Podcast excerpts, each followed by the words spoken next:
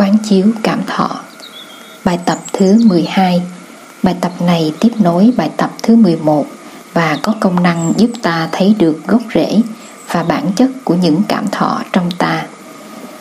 Cảm thọ dễ chịu, khó chịu, trung tính của ta có thể có nguồn gốc sinh vật lý hay tâm lý. Khi ta quán chiếu cảm thọ, ta tìm ra được những nguồn gốc ấy. Ví dụ, sáng hôm nay bạn có cảm giác khó chịu đi đôi với sự mệt mỏi và cau có. Quán chiếu cảm giác đó, bạn thấy rằng nó là kết quả của sự thức khuya và thiếu ngủ của bạn. Trong trường hợp này, cảm thọ có gốc rễ sinh vật lý. Khi ta vì hiểu lầm, vì giận hờn hay vì ganh tị mà có những cảm thọ khó chịu, đó là trường hợp cảm thọ có nguồn gốc tâm lý. Tuy nhiên, biết được nơi xuất phát của cảm thọ, sinh vật lý hay tâm lý chưa đủ, ta cần phải quán chiếu thêm để có thể thấy được quá trình của sự hình thành của những cảm thọ ấy và để biết được bản chất chân thực của chúng. Biết được bản chất chân thực của một cảm thọ, không những ta có thể thấy gốc rễ của nó, mà ta còn thấy luôn cả hoa trái của nó nữa. Khi bạn nhấp một ngụm rượu cô nhắc hay kéo một hơi thuốc lào chẳng hạn, bạn có thể có một cảm thọ dễ chịu. Nếu bạn quán chiếu về cảm thọ đó, bạn thấy được nguồn gốc sinh vật lý của nó bạn cũng thấy được nguồn gốc tâm lý của nó.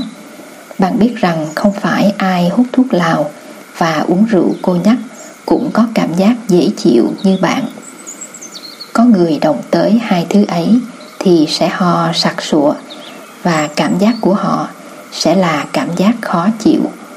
Vậy cái gốc rễ của cảm thọ kia không phải đơn giản như bạn tưởng lúc ban đầu. Những yếu tố tập quán thời gian và tâm lý đều có mặt trong ấy. Trong cái bản chất của cảm thọ, có bản chất của tập quán, tâm lý, sinh lý và vật lý của bạn, của xã hội bạn và của những sản phẩm mà bạn tiêu thụ.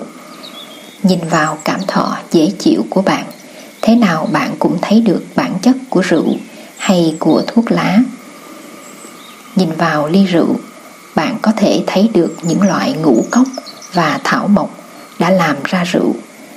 Bạn có thể thấy được tác dụng của rượu trong cơ thể bạn bây giờ và trong tương lai.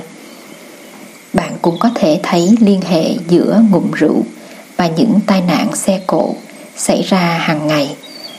Bạn thấy được liên hệ giữa sự tiêu thụ rượu với nạn thiếu ăn trầm trọng trên thế giới chúng ta đã xài phí một số lượng ngũ cốc khổng lồ cho việc chế tạo rượu và thịt trong khi tại nhiều nơi trên thế giới trẻ em và người lớn chết vì thiếu gạo và bột mì.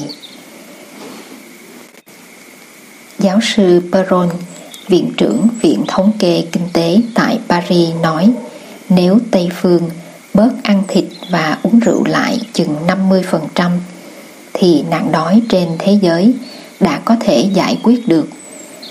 Nhìn vào bất cứ một vật gì với con mắt thiền quán, ta cũng có thể thấy được gốc rễ và hoa trái của vật ấy. Quán chiếu một cảm giác, ta cũng có thể thấy được gốc rễ và hoa trái của cảm giác ấy. Quán chiếu cảm thọ có thể đưa tới những cái thấy thật sâu sắc về tự tính của sự sống và của vạn vật. Khi ta nghe những lời người khác khen ngợi ta ta có thể có lạc thọ. Lạc thọ này cũng cần được quán chiếu.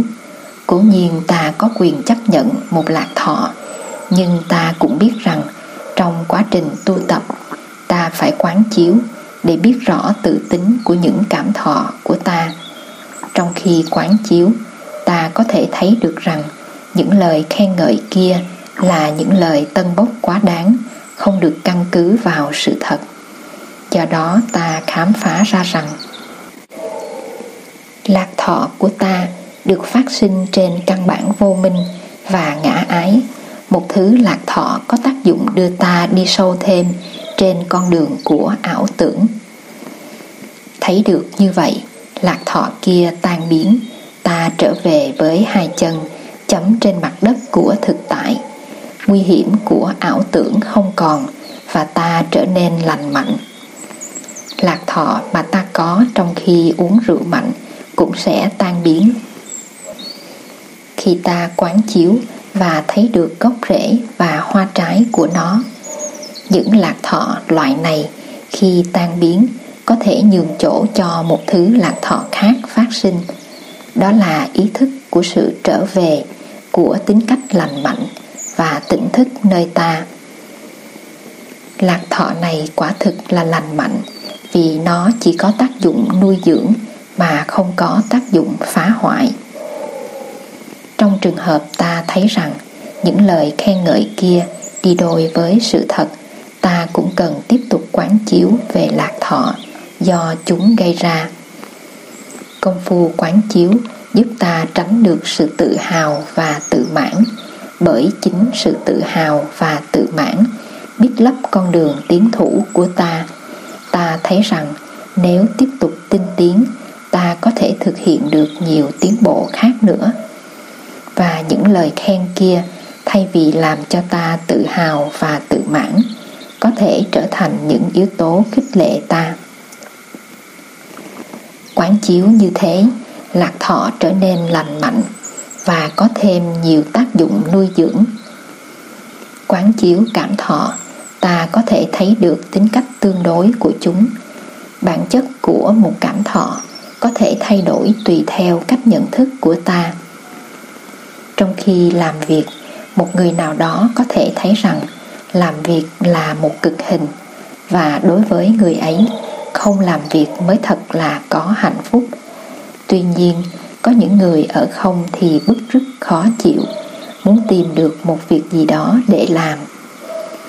Được làm việc đối với người này là một niềm vui, một lạc thọ, trong khi đối với người kia là một khổ thọ. Thường thường, chúng ta không ý thức được những điều kiện của hạnh phúc mà chúng ta hiện có vì vậy chúng ta thường chạy tìm hạnh phúc ở một chỗ khác hoặc nơi tương lai. Được thở là một hạnh phúc, chỉ khi nào ta bị ngạt mũi hay bị hen suyễn, ta mới thấy rõ được điều đó. Được thở không khí trong lành là một hạnh phúc, chừng nào ta bị sống trong một thành phố mà không khí ô nhiễm, ta mới giác ngộ được điều này được thấy hình dáng và màu sắc của vạn vật là một hạnh phúc. Những người mất thị giác thấy rất rõ điều ấy. Có hai bàn tay lành lặn, có hai bắp chân khỏe mạnh, có thể chạy và nhảy. Được sống trong một xứ tự do, được đoàn tụ với gia đình, vân vân. Tất cả những điều đó và hàng vạn điều khác nữa đang có mặt trong ta và quanh ta là những yếu tố của hạnh phúc mà ít khi ta nhớ đến. Vì vậy, hạnh phúc tuột khỏi tầm tay chúng ta. Chúng ta vô tình dẫm đạp trên những yếu tố của hạnh phúc ấy để đi tìm những yếu tố khác mà ta cho là thật sự cần thiết cho hạnh phúc. Thường thường chúng ta chỉ biết hối tiếc khi những yếu tố của hạnh phúc mà ta đã có bây giờ, không còn nằm trong tầm tay của chúng ta nữa. Ý thức về sự có mặt quý giá của những yếu tố đó chính là thực tập chánh niệm. Ta có thể sử dụng phương thức quán niệm hơi thở để làm sáng tỏ sự có mặt đó. Thở vào, tôi biết là tôi đang có hai con mắt sáng. Thở ra tôi biết là tôi đang có hai bàn tay nguyên vẹn. Thở vào, tôi biết tôi đang ôm con tôi trong vòng tay. Thở ra, tôi biết tôi đang ngồi sum họp với gia đình quanh bàn ăn. Những bài tập nho nhỏ ấy nuôi sáng chánh niệm và đem hạnh phúc lại cho đời sống hàng ngày thật nhiều. Hạnh phúc và an lạc trước hết là ý thức rằng mình có những điều kiện để có hạnh phúc và an lạc. Chánh niệm vì vậy là yếu tố tất yếu và căn bản của hạnh phúc. Nếu anh không biết rằng anh có hạnh phúc, thì điều này có nghĩa là anh không có hạnh phúc. Chỉ có những người đang nhức răng mới thấy rõ được rằng không nhức răng là hạnh phúc. Phần lớn chúng ta đang không bị nhức răng vậy mà chúng ta không có hạnh phúc. Tại sao? Tại vì chúng ta không có ý thức về sự không bị nhức răng của chúng ta. Nói gọn hơn là tại vì chúng ta không thực tập chánh niệm. Khi một cảm thọ đã phát sinh trong ta ta biết nó đã phát sinh. Khi cảm thọ ấy tiếp tục có mặt, ta biết nó đang tiếp tục có mặt. Ta nhìn sâu vào nó để có thể thấy được. Bản chất của nó lạc thọ, khổ thọ hay xả thọ. Gốc rễ của nó, sinh lý, vật lý, tâm lý và hoa trái của nó, tâm lý, sinh lý, xã hội. Và ta có thể luôn luôn sử dụng hơi thở ý thức để làm công việc quán chiếu này. Thở vào tôi biết một cảm thọ dễ chịu vừa phát sinh trong tôi.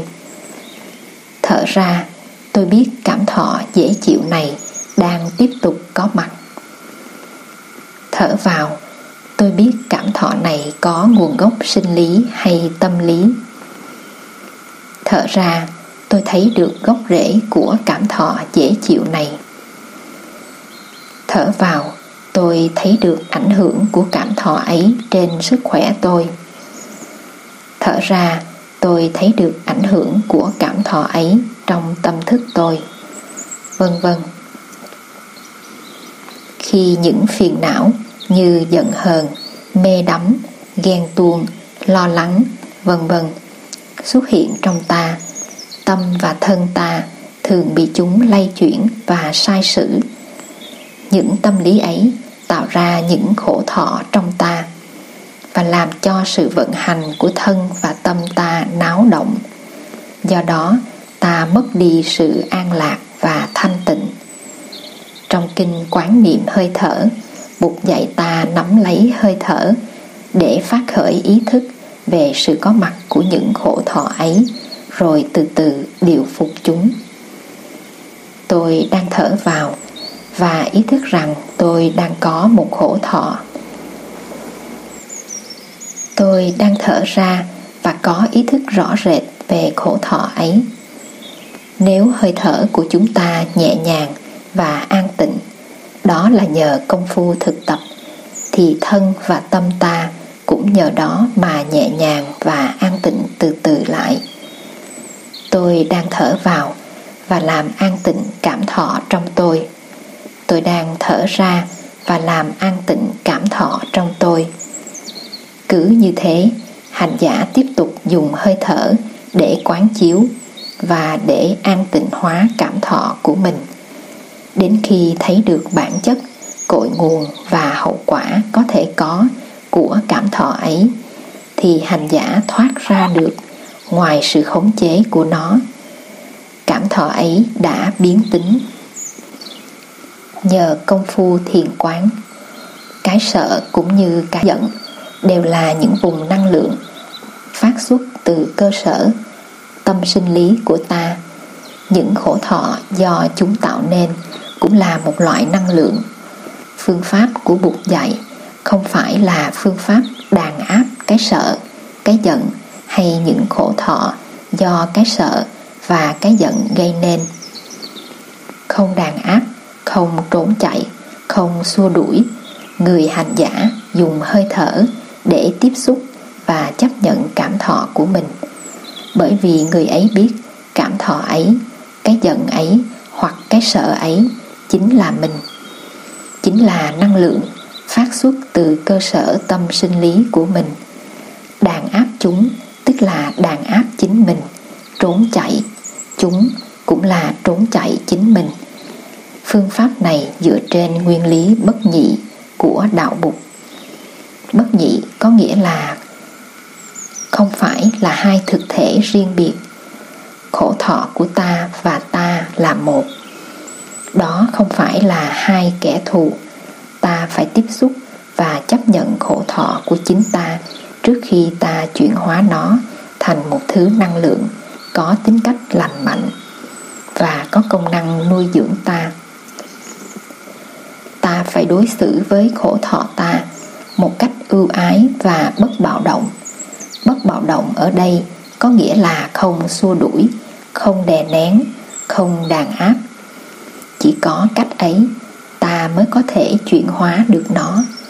Khổ thọ của ta có thể soi sáng cho ta thật nhiều nhờ công trình quán chiếu ấy và ta sẽ thấy rằng nếu không trải qua những khổ thọ như khổ thọ ấy ta sẽ không có được cái nhìn thấu triệt và tâm lượng rộng rãi như ngày hôm nay.